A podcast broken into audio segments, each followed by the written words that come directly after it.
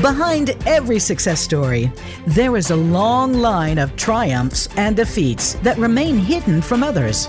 These stories get condensed into journeys that minimize the struggle and wrap up with a happy ending. But we know that's not how life works. That's where From the Ashes with Marc Azoulay comes in. On today's show, you'll hear honest conversations about the challenges that Marc's guest faced and how they overcame adversity. Now, here is your host, Marc Azoulay. Welcome back to From the Ashes. I'm your host, Marc Azoulay, and we're here with a returning guest, Bre Wolta. You may remember her from episode 16 called Cutting the Cords, where she talked about her, you know, rituals that she's done with ayahuasca, her experience there of letting go, of releasing, of moving through.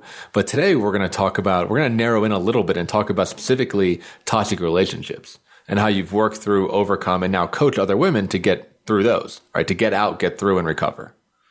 Yeah. Hi. Good to be back. Yeah, I'm really happy to have you on. And and this is such we were just talking before the show. This is such a universal topic.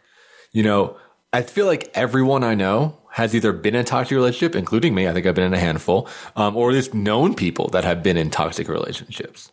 Yeah, yeah, it's pretty wild the the amount of people that have this shared experience, um, and on the scale of toxicity, a lot of people have almost verbatim the same experiences or experience the same types of things from their partners, and it, it's a little wild to think about how how common and um, like not unique it is in its um, specific, specificity, I guess. Yeah. So before we dive in here, can you define what a toxic relationship means, or maybe some of those you know features that you know really classify a toxic relationship? Yeah. So I define a toxic relationship as a severe, severely dysfunctional relationship that is being fed from patterns from both sides. So usually one partner has patterns that are what we would you know deem a little bit more severe in the gaslighting, the manipulation, um, the lying, the cheating, whatever they are doing sort of more on the the narcissistic tendency, narcissistic end. And then there's usually one partner who is categorized themselves more as um, empathetic, and the one that is typically more codependent, typically has more of an anxious attachment style. Um, and while those patterns may not be as severe and as malicious as the other, they are still toxic in nature because the two two sides of the toxicity have to come together to make the relationship last. Because if there's only kind of the bullshit coming from one side and the other person was secure and perfect, uh, they wouldn't put up with it. So there'd be no relationship. So there's got to be some part from both sides that sort of enable this really toxic wheel to keep rolling. So being able to see your side in, in the relationship and the dysfunction overall um, is sort of how I define what a toxic relationship is. That's fantastic. And what I really like about your business and why you're a fantastic fit for this show is that you've been in toxic relationship and you've actually used that learning to create a coaching program that you can share with other people in order to help them identify and get out of it. Can you share a little bit about the relationship that you were in and maybe some examples of how toxic it was? Yeah, absolutely. So I was in a relationship for four years. And similar to a lot of the clients I work with and other people who have this experience, the beginning was like a fairy tale. It was too good to be true. Um, you know, we were soulmates. It was we were going on exciting adventures. It was a lot of it was a lot of excitement and passion and adrenaline and just all of the stuff that just hooks you right in, right? Um, and it's slowly over the years that started to become less and less, which you know you always hear from people like the honeymoon phase is over and this is just how relationships are now, and so I had that message sort of in the back of my mind is, you know, nothing's necessarily wrong. It's just relationships get hard and real over time. Um, but I was getting to a point where I was feeling very depressed and very anxious, um, almost considering anxiety medication for just the level of anxiety I consistently felt. Um, feeling like I was walking on eggshells and unable to have conversations um, and, and, the conversations we did have, often leaving those conversations more confused than clear.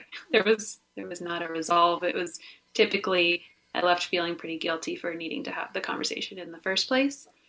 So just like the things kept building on each other and nothing ever cleared and there was not a lot of um, space to like be in love because we were felt like in conflict at least for the the um, the end of the relationship. And I was really just you know having a lot of fear around speaking my needs what what his reaction would be. And it turned into me becoming a person that I didn't recognize. I didn't I didn't like this anxiety that I had. I didn't like you know being afraid to walk in the door and have a fight. And you know I didn't want to live in that sort of realm. And I was kind of surprised how that happened. So um, I mean I knew I had been codependent my whole life. I grew up in a environment with addiction.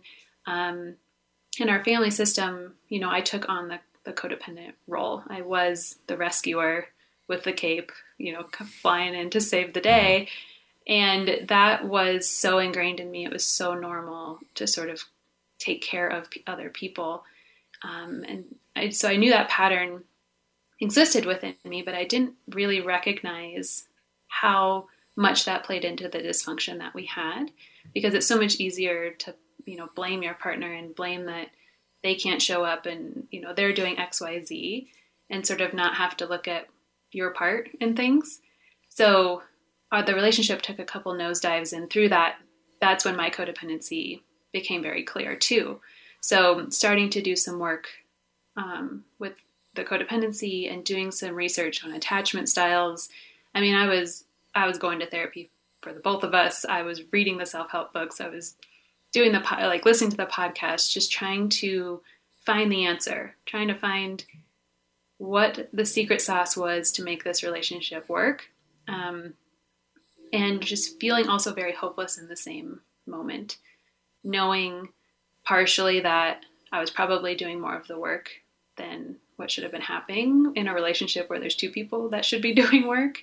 Yeah. Um, and you know as as the rescuer taking on all the responsibility to figure it out so that became very clear um, and then i just got to this point where we had so many consecutive um, fights and and i was becoming this person that i didn't recognize that i just knew in my gut somehow it finally clicked that this was not I, I couldn't exist in this place anymore um, and had thankfully some very supportive uh, girlfriends, which is not always the case, um, that really held my hand um, very literally through that that afternoon of coming to the conclusion and then speaking it to him. So it was ending the relationship was the hardest thing I have ever done to get the courage to actually say those words out loud and then to hold the boundary afterwards when a lot of the backlash started happening and um, trying to manage my own feelings of losing this relationship on top of all of the not so great betrayal feelings and having to hold boundaries it was it was a lot like going from kindergarten to graduate school and learning how to set boundaries um, and I'm grateful for that experience now because I needed that level of bitch slap to wake me up from the behavior I was putting up with, from my patterns I was contributing. Um, and it was such a relief to be out of that environment, you know, despite despite being alone and single, quote unquote, like I had felt so alone in the relationship more than I feel being a single person now. And being alone in a relationship is a special type of torture. It's just it's a feeling that I don't wish upon upon anybody. So being able to be out of that was relieving. And then obviously you have some some level of loss with this person that you loved. And so having to grieve the relationship on top of on top of that um, I feel like the grief period for these types of relationships are often pretty long and pretty nuanced. in not only grieving the relationship and the person you loved, but the person you thought they were and the future that you had planned out in your head that you had always hoped um, like they would live up to their potential to to experience with you. Um, and then throwing on top of that, you know, missing somebody who's also often treated you really poorly and psychologically and emotionally abused you. And in some cases, for clients of mine, there's been physical abuse and like that kind of mind fuck around how do you miss somebody who's also treated you that way. So it's it's complex, but the decision to leave, the decision and having the courage to do so was the best decision I think I've ever made. Yeah, can you take us back to that mind fuck and what that was like for you? Right, because I'm hearing that it was a it was a slow burn, right, and it was something yeah. that you didn't realize it until you were probably far too deep in to be like, oh my god, this is bad. But when you know, me as an outsider here, you know, fights every day, right, walking on eggshells, becoming someone who I don't know, yeah, you know, feeling that everything is a conflict, but then there's still that pull, right? There's still that pull to stay in their relationship. What was your particular mind fuck? Oh, I mean, that pull, that that that hope that one day he would show up in his fullest potential, right? Because to go back to the beginning of the relationship, and this is the case in a lot of the clients I work with too, they present in a way that is everything you want. They're communicative, they're romantic, they're um, you know empathetic, they're holding space, they're understanding, they're you know everything you want. So you know that they're capable of that and you've seen it and you've experienced it. And so to then be in a place years later where you're no longer getting that, you're like, but I've seen it before. And mm-hmm. if he only did XYZ, or if I only learned how to communicate better, that would allow him to do XYZ, right? Um, it, it's like because you've seen it and experienced it, you can't let go of that dream. That and then you start living in this fantasy world that one day that's going to happen and the hope of that actually becoming true and a lot of times becomes stronger than what your actual reality is. It's a lot of dissociation. It's a lot of choosing to not acknowledge these bad things or maybe partially acknowledge that things aren't like you shouldn't be yelling and you shouldn't be fighting that often and um, but you always justify it somehow. You're like yeah but he said he was going to read this book and but he said he was going to therapy and he's going to work on it and he's or they'll make little tiny um, efforts that you you just like soak in as the world you know? When in reality it's like you you're seeing what you want to see instead of acknowledging the reality of the situation. And a lot of times there is also gaslighting and manipulation like manipulation as a part of it too. So not only are you already trying to justify the behavior because you love them and you can't think about them being this type of person that is doing this to you or think about this relationship actually being that type of relationship, but they are actively or subconsciously in some cases manipulating you and gaslighting you so that you think you're even crazier than you already feel. And the psychological abuse that comes from gaslighting is very real. It's very real and very insidious, and it's um, it's really hard to untangle. So when you're in, you know, we call it the fog. It's like you can't you can't see what you're in until you're very far outside of it. So to get to the moment where, you know, you finally start accepting that you're like, this is bullshit. Like, what is happening? And for me, it wasn't even that it was bullshit. It was just that I didn't I didn't recognize myself anymore. So, but you have to get to some point where you're you're willing to step outside the, the fog. And once you can do that, then you can objectively look back on, you know, all of the things that had happened and all of the moments where you, you knew in your gut something wasn't right, but you just you chose not to look at it because it was too it was too painful uh, to understand what that would mean. Um, so you can see a lot in hindsight, obviously. Yeah, for sure. I mean, it reminds me a lot of being in a relationship with an addict, you know? Uh-huh. Like when that person is using, they are awful most of the time. But then there are these glimpses of like, oh no, baby, like I'm going to get clean. I'm going to get sober. Like I got to therapy. Oh, you know, I did therapy for three sessions, but it's not the right person. I'm going to look again, yeah. you know, or like, oh, I went to a meeting and, you know, it was really great. And, you know, you check in two months later. No, that was the only one I went to.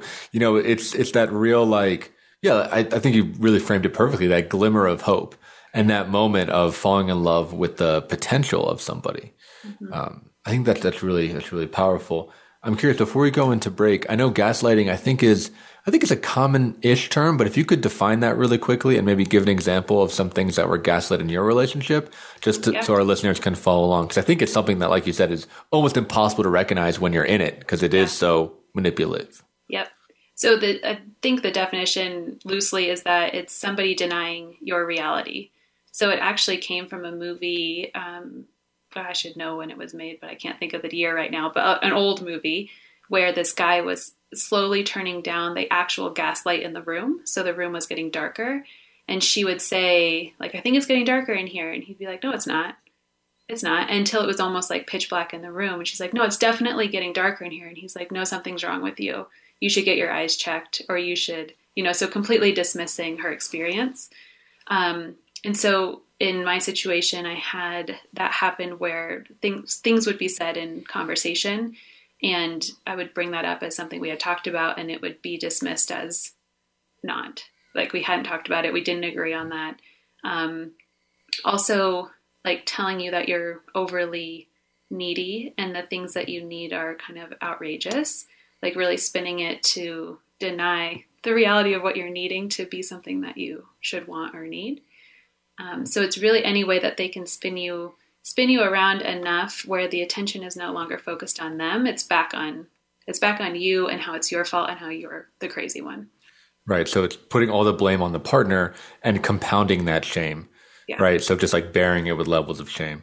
Well, this is yeah. a fascinating topic. We're going to dive more into it on the other side of our break. Um, so for those of you tuning in, um, stay tuned and we'll see you on the other side.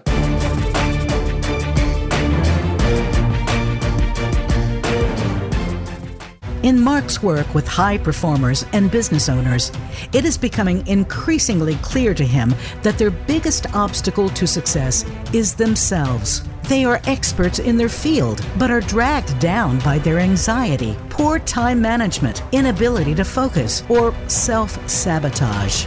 His role is to help you overcome these emotional and organizational issues so that you can truly excel in your business and your personal life. One of the most common hurdles that he sees is perfectionism, a crippling anxiety around performance. It's a fear of not being good enough, being publicly embarrassed, or of disappointing others. These fears paralyze brilliant people and bring them to their knees. This course will help you to break free from this mental prison and have more agency in your world. In this online course, we will break down the prison of perfectionism so that you can break out of it. For more information and to sign up, visit marc-azoulay.teachable.com. That's mark, M A R C dash A Z O U L A Y dot teachable.com.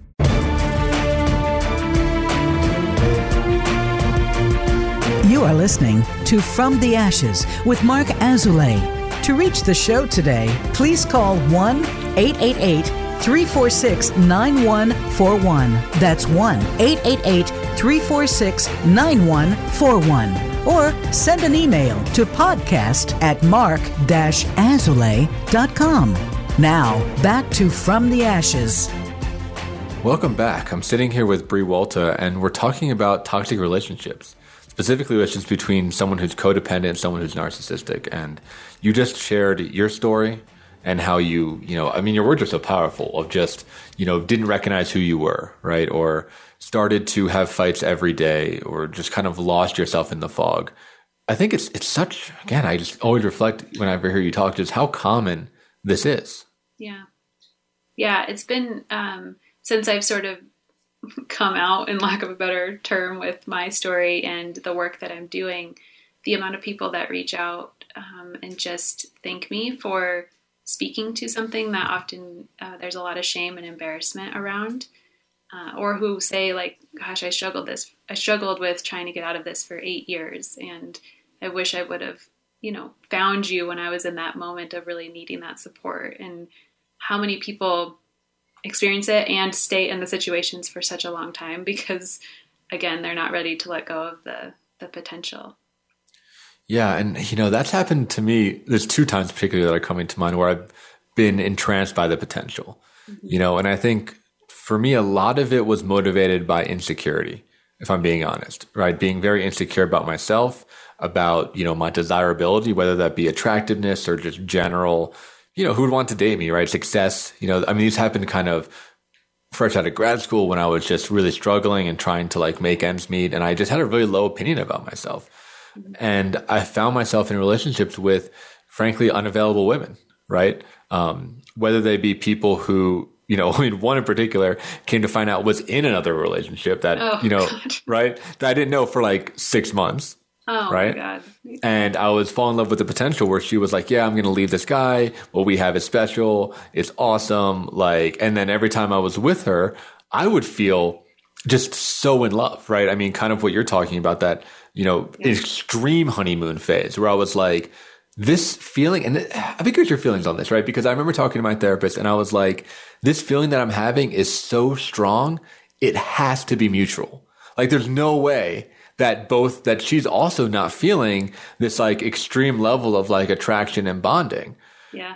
But it turns out like she wasn't, right? because she, she either like didn't take the steps or she was stuck in her own relationship for other reasons or, or whatever. Um, but it was just uh, it was a real mind fuck for me to be having such strong feelings and for those really not to be reciprocated as far as I could have told. Yeah.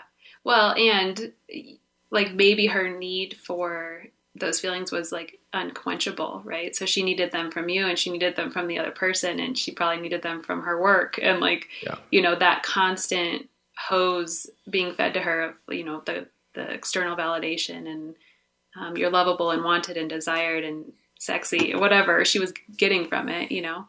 So it, yeah, it could be a lot of things. yeah, I mean, I think you hit the nail on the head. I think that's what it was. Yeah. Is that she was seeking that desire, and yeah, she would find in her work and her hobbies and her personal life, like just needing to be um, yeah. desired, almost worshipped to a point, right? So even though I felt like I had something very special with her, it it wasn't you know, it was something that again she was extracting from from many other people, and I got stuck there. I, I got stuck in there for about eighteen months of just wanting it and then having the like, okay, we broke up, and then finding out later that they didn't break up, that they're back together, and and all this kind of stuff. And it wasn't until um, what sealed the deal. I mean, you're talking about having good friends. Luckily, my friends got through to me. It was um, this individual's roommate sent me a photo of uh, the person I was dating and her ex, like that she found on Facebook and was like, look, they're together. Cause I don't really use social media, but this, you know, this roommate was awesome and just like did the stalking for me essentially. yeah. And that was, that was great. I mean, luckily uh, that was able to get through where I was like, whoa, you know, this was one very clear boundary that I had if we were going to do this is that you couldn't be with this dude that caused so much, so much drama. Um, yeah. But the gaslighting came up, right? Where she was like, you know, it's, it's my life, it's my right, you know, my body, my choice, all the stuff that I, I believe in. Yeah. But I was like, yeah, but it's like, it's kind of like different, right? I mean, this, I'm not saying like don't have male friends. I'm saying like this guy who you lied about dating when yeah. we were dating, like probably shouldn't be in your life, right? Like I'm not comfortable with this one individual. Yeah. You know? Um, and then did you start to believe that what you, what you, that one boundary you had was like wrong because of the gaslighting? Hundred percent, hundred percent. I was like, yeah. am I just like, like, am I racist? Am I like yeah. anti women? Like, like, am I like, am I not woke enough to be in this relationship? Like, am I so insecure that like I can't tolerate this? And I was like, maybe there's something wrong with me. Um, but then, yeah, getting reality checked from actually her friends, which I think was really helpful. Like my friends were doing it, but it was when her friends came to me and were like, look, like, you know, we love so and so and we love you, but like, she's not treating you right and you deserve a lot yeah. better. And that that got through. That got through. Yeah, good. Good. I'm glad you I'm glad you had one boundary because often we have zero boundaries as the codependent in the dynamic, right? it's like uh, just able to be walked all over. Yeah, can you say a little bit about that? About how like how codependency manifests and this idea of zero boundaries? Because I think I think you're right. It took me a decade of therapy to be able to have one boundary Oh boy. Yeah. Let alone like a set of boundaries, you know? Yeah. Oh yeah. Well, as you know, there's so much you can go into about codependency, but in general, you're you're trying to uh, you know please everybody. You're afraid of their reactions, so you're managing their reactions by you know manipulating your behavior to create the outcome you want, right? But before you understand what you're doing, you see codependency as you're just trying to help. You're just trying to, you know, I'm taking care of him because of XYZ, or I'm just trying to get him to see the light because he needs to see the light, or what. You think you're helping. You think you're doing something beneficial. Mm-hmm. Um, where in effect, you're just continuing to enable that person to stay in the victim role right? And so if they constantly need to be saved, then you have something to do and you can focus all of your attention on that person. Um, that it can come across as like, you know, being critical of that person too, right? So if you think they need to change something, um, sending them all of the books they should be reading and at, you know, finding them a therapist, whatever. It's like going above and beyond. Um, in business, that's not yours. I think that was the biggest learning piece for me. It's like, well, what is actually mine? What can I control? And what's not of my business? Like what what can I, you know, throw ideas or suggestions out to, but then have no attachment to the outcome of whether they do it or not. Um, that concept was was pretty foreign to me. So codependents typically don't have any boundaries because they typically don't know what they want or need or value because they've been so externally focused on everybody else. So we're very chameleon like. We typically have lots of groups of different friends and we kind of fit in wherever with whoever we're with because we can just learn to please anybody. And we take on a lot of um, pride, I think, from being the one that's so nice and that everyone likes and that, you know, never causes conflict or, or stirs the pot, right? When in reality, we're pretty like fucking terrified of stirring the pot because when that happens, usually big things in our life explode or have in our in our past. So if you don't know what you value or need or want, then you can't have boundaries because there's nothing to protect. And I think people who, you know, are whether they're classified as narcissistic or on the scale of narcissism or just unhealthy people in general, they they like people like that because they're suggestible. Yeah, can you say more about that? Like suggestible is in they're easy to control or they fall into some sort of like story. What do you yeah, what's think, attractive about a suggestible person to a narcissist? Yeah. I think I think in narcissism they have you know they're they're unable to take accountability for their own actions and they're unable to to look at themselves as um, doing something wrong because it, would it would hurt their entire existence of reality because in their mind they need this external validation. They don't really have a lot of the internal uh, self-regulation or or so they need it from from people from things. And so if somebody thinks that they're not the most wonderful, attractive, beautiful, sexy, desirable person, that's threatening to their sense of self. And so if they can be with somebody who they can subtly or not subtly tell that they're too needy and they're too emotional and they are um, you know crazy they can they can constantly spin everything back onto you and so you think it's your fault. And if you don't have a good like backboard being your values and your boundaries to bounce that stuff back off of you just absorb it. You're just like oh this must be true because they're telling me it's true. And not only that but you love them. You want to trust them. You want to believe that what they're saying is true, right? So there's there's so much that ties into why we accept the behavior and make the justifications and um, yeah, it's it's again you get you get put in the fog easier if you don't have if you don't have solid things to stand on that are your own and that you're not willing to compromise on. Yeah, I'm curious. Can you speak more about the relationship between you know, codependency and shame. Because what I've seen is that people that struggle with codependency, that are codependent, or whatever language you want to use, it's like when the narcissist is doing that story, it falls into what that person already believes about themselves, oh, yeah. right? That they are broken, that there is something wrong, et cetera, yeah. et cetera. How's that play out?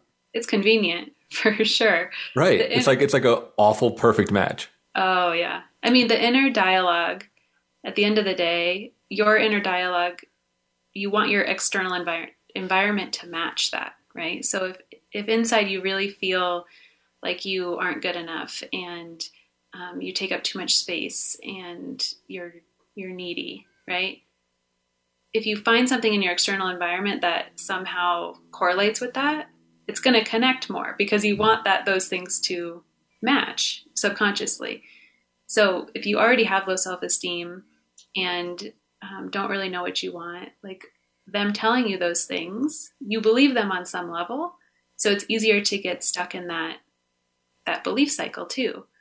And I, for my own experience, recognized that I had a lot of very self harmful dialogues um, that I wasn't even consciously aware that I was having.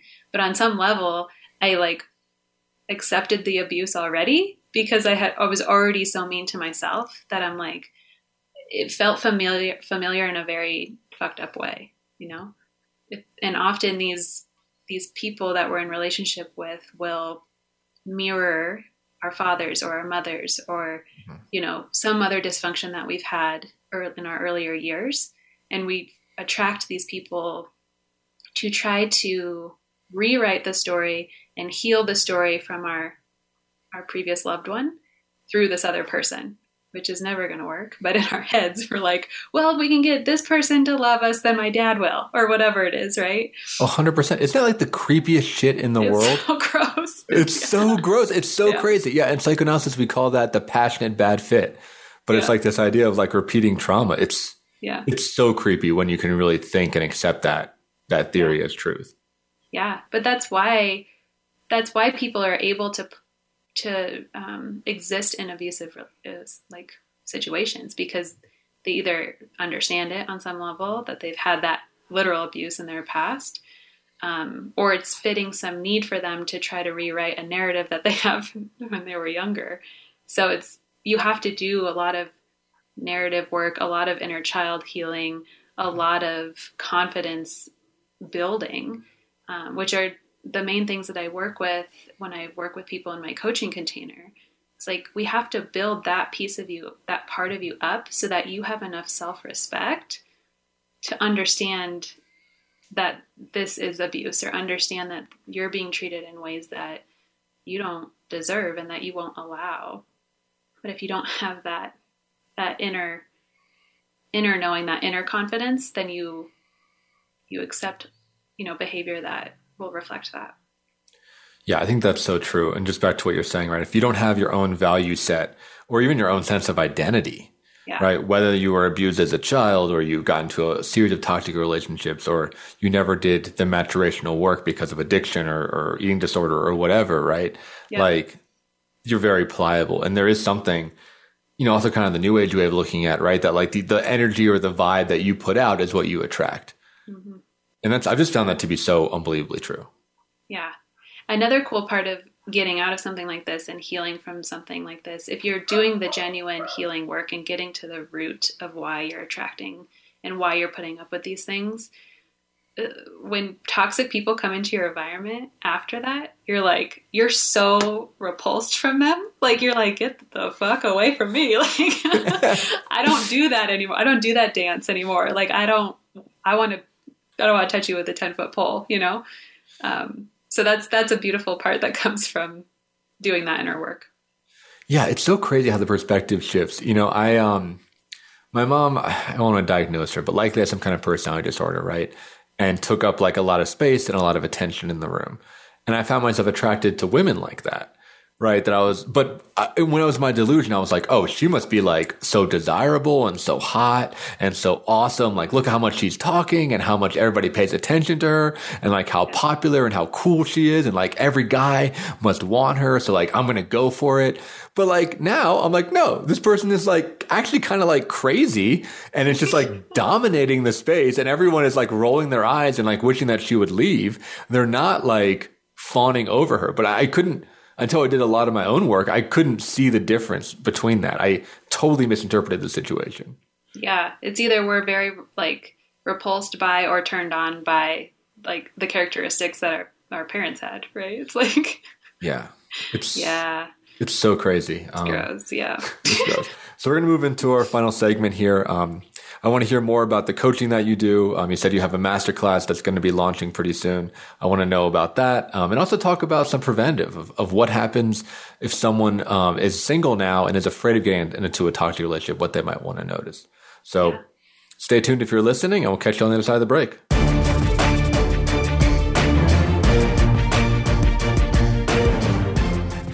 In Marc's work with high performers and business owners, it is becoming increasingly clear to him that their biggest obstacle to success is themselves. They are experts in their field, but are dragged down by their anxiety, poor time management, inability to focus, or self sabotage. His role is to help you overcome these emotional and organizational issues so that you can truly excel in your business and your personal life. One of the most common hurdles that he sees is perfectionism, a crippling anxiety around performance. It's a fear of not being good enough, being publicly embarrassed, or of disappointing others. These fears paralyze brilliant people and bring them to their knees. This course will help you to break free from this mental prison and have more agency in your world. In this online course, we will break down the prison of perfectionism so that you can break out of it. For more information and to sign up, visit marc-azoulay.teachable.com. That's Marc, M A R C dash Azoulay, A Z O U L A Y dot teachable.com.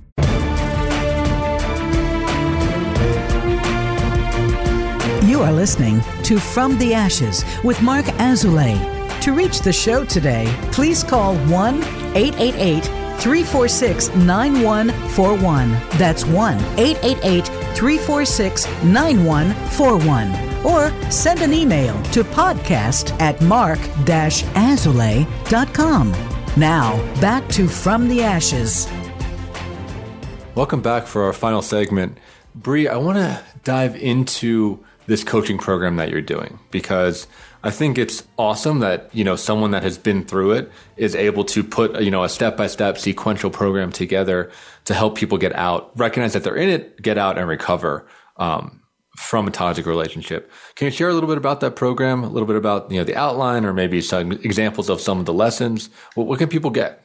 Yeah, absolutely. So I work with women who are in sort of that that struggle point, right? Of having, of understanding that things aren't right, that they're not happy, and either that they've broken up and then they can't stop going back for the sex or going back for these short periods of, you know, relationship or whatever. So it's very on again, off again. Or they've come to this conclusion um, and they can't get out of the relationship at all. So there is sort of a awareness around that it's toxic and that they're ready to shift some things to to be happy again is really what it comes down to. Um, and so I work with people in um, a coaching container, which is eight weeks long. And the reason we need eight weeks is to sort of move through all of these different pieces um, that that play into why you're still in the relationship or why you can't let go. So we do a lot of healing work around your inner child, we heal around your inner narratives of you know the shame that you're feeling from having been in this relationship for however many years. One of the biggest things that i hear from clients is like i am a strong and independent woman in every like aspect of my life. Usually they own businesses they have multiple properties they're like on the outside are these powerhouses. And they're like yet in my relationships like I crumble and completely revert back to like my childhood trauma essentially. And so there's a lot of shame in trying to understand how how both of those things can exist and how as you know the narrative of the strong woman on the outside people see that and then they're like oh you chose another loser or oh you're in this again or oh you're single at 45 or you know whatever it is there's a lot of embarrassment often around admitting admitting that it's another relationship that failed, quote unquote. That's a big word I hear is it was my fault. I should have been able to, you know, make it work. Um, and that they themselves are a failure to be at that stage in their life with yet another breakup happening. So, a lot of healing around sort of those narratives. Um, and throughout the eight weeks, we come to a place where we actually do the cord cutting ceremony. So, if you had listened to the episode previous where we talked about the cord cutting ceremonies, um, they're very individualized now to your specific process. Um, since I'm only doing them individually and not in the group dynamic. But what we do is we identify the patterns of that person who was in the toxic relationship. Or if you're still in the relationship, the patterns that you have when you feel like you're at your your worst or at your um, for me the like the person I didn't recognize. So we identify those patterns and then I lead them through the guided energetic cord cutting ceremony where we go in and we really honor that version of ourselves for you know doing the best that she could and showing up in the ways that she knew how and detaching from that. So by cutting that cord you release that version of yourself and all of the needs that she had to be externally validated and to you know be walked over and to be loved um, you know trying to solve her mother father issues. We let go of, of that person. And then move you towards your higher self and your higher potential and so it's just a very beautiful um, ceremonious way to anchor in your decision so not only is it energetically shifting your beliefs about yourself and how you show up but you can reference it back and be like, oh, I did that ceremony around that. Like, I didn't just wake up one day and was like, yeah, I'm going to let that go and then go eat breakfast. It's more of a, a pivotal moment, right? It's something that you can call back on when you're in that, that, um, you know, feelings that we go back and forth with. So that's, that's a piece of my coaching that's different than some other um, more typical just talk coaching is we weave in those guided visualizations. Um, there's also a guided visualization around it, some inner child healing. And I pull tarot cards at the beginning of every session and to sort of set the container for our time together. So I work really well with women who are also have some spirituality or really want to kind of foster a relationship with you know spirit the universe and an energy greater than themselves whatever but they need some sort of additional support because they've been used to sort of doing everything by themselves um, and really sort of strong arming their life in that way. So we weave in the spiritual aspects. Um, the beginning of every session, we do an energy clearing, quick meditation. Um, so it's it's more than just coming and talking for an hour. Um, and in between the sessions, I also offer spot coaching, which I feel is one of the most critical points um, when you're in this sort of letting go phase from a relationship. I equate it to a detox because mm-hmm. if you've had a, a physical detox, you know how hard it is to let go of your drug of choice. And for us, the drug of choice is often the chaos and is the the dysfunctional person and the the potential that we've been holding on to. So when you've made that decision to leave, and you get the text from him or he shows up with flowers or whatever it is um, being able to text me or email me in that moment and be like this is what's happening. This is what's coming up for me. Like what do you see? Or what what did i ask you to remind me of? Or you know just having somebody who 100% understands what that's like and how immediately you go back into the mind fuck and you go back into yeah it's going to be different this time. He's promising he's going to show up in a different way. He's already found a therapist, whatever, right?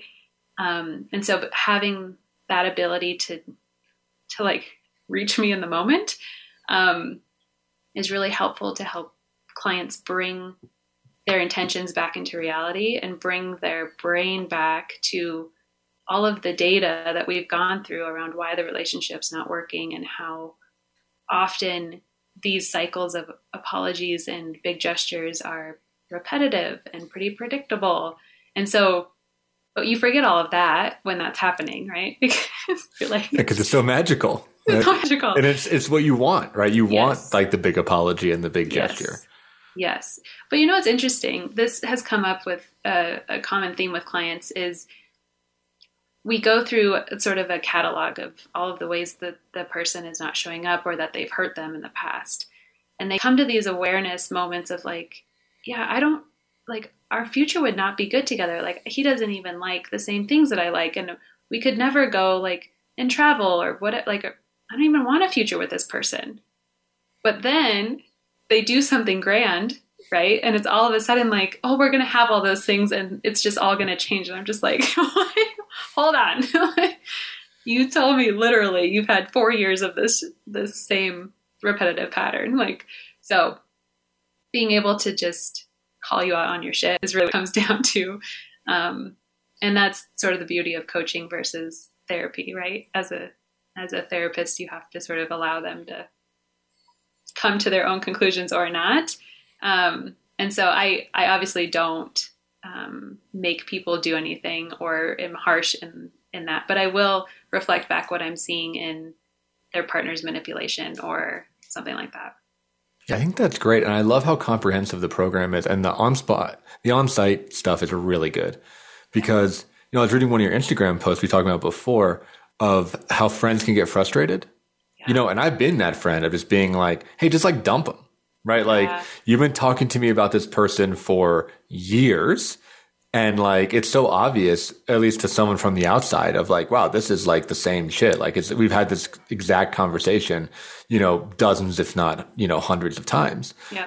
Um, but it does sound like I mean, obviously, your, even your friends saying don't just dump them is not enough. So it sounds like they need, like you said, more of this inner child work, more of this like developmental stuff, more of these ceremonies to really understand it, right? And I guess and feel through it.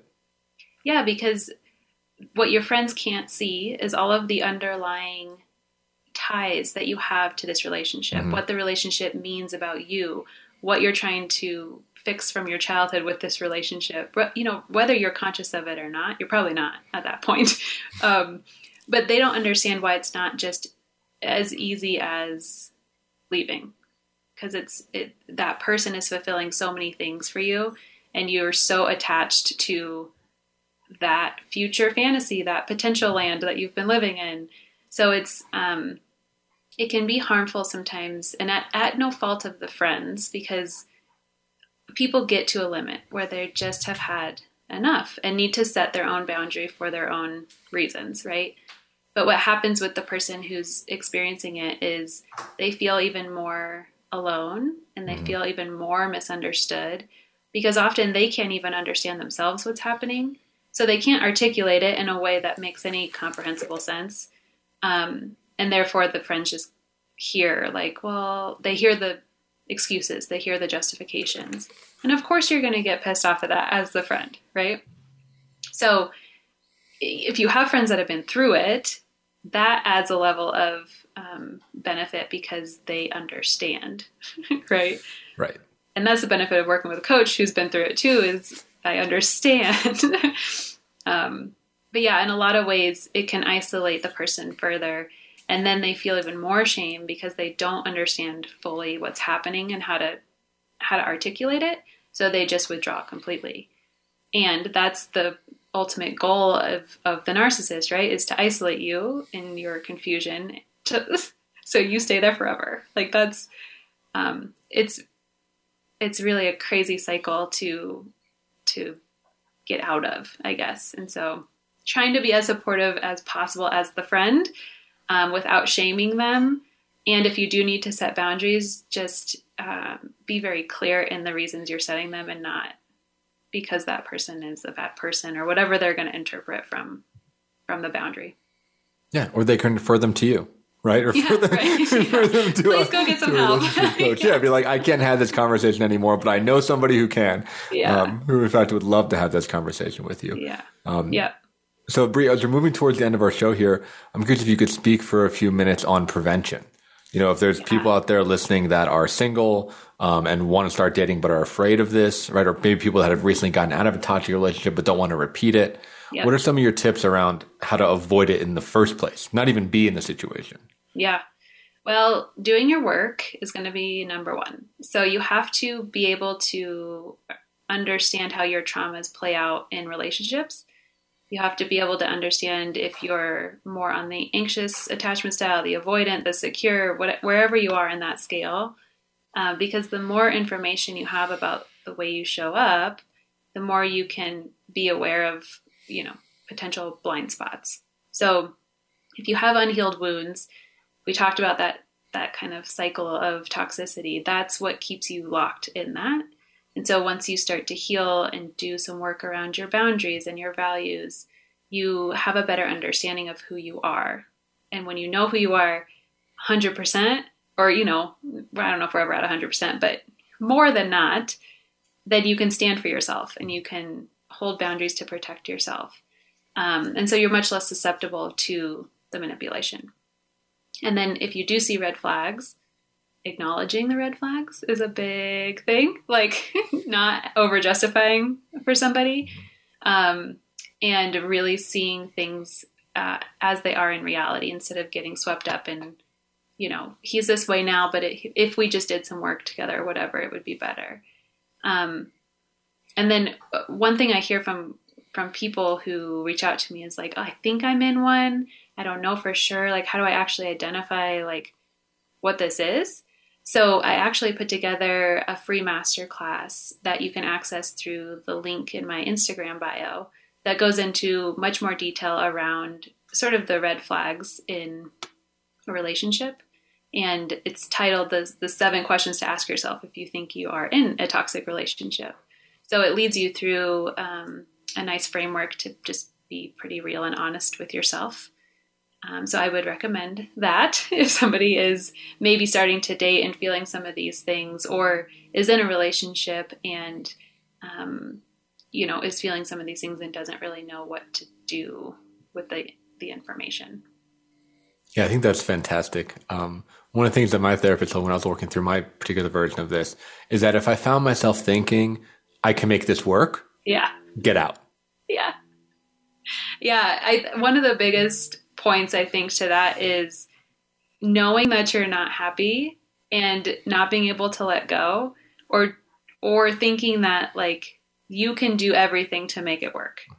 Like that's relationships have to be a two-way street, right? And so if we're justifying why our partner shouldn't show up then that's a big that's a big red flag. Absolutely. Well, we're just about our time here. Can you let people know where they might find you, how they might learn more about your coaching? Yeah. So I am mainly active on Instagram. So you can find me at Lucid Living with Bre. Um, and in my bio there, I have a link for that free masterclass that you can um, have access to. And also, as a part of signing in for that masterclass, you do get a bonus of a free exploratory session with me. So if you go through all of the questions and you're like, oh shit, I answered yes to most of them, and you want to talk through it further, I offer um, a free one hour session um, where we can kind of explore your struggles and what it would be like to work together. That's fantastic. Well, thank you so much for joining us, Bre. For those listeners out there, if you found this useful, you know, giving us a five star review, sharing on social media, doing all the, you know, podcasty, YouTubey stuff really helps. Um, especially if you have a friend that is in a toxic relationship, they might need to hear what Bre has to say. Yeah. Thank you, Marc. This was great. Yeah. Thanks all for joining, and we'll see you next week on another episode of From the Ashes.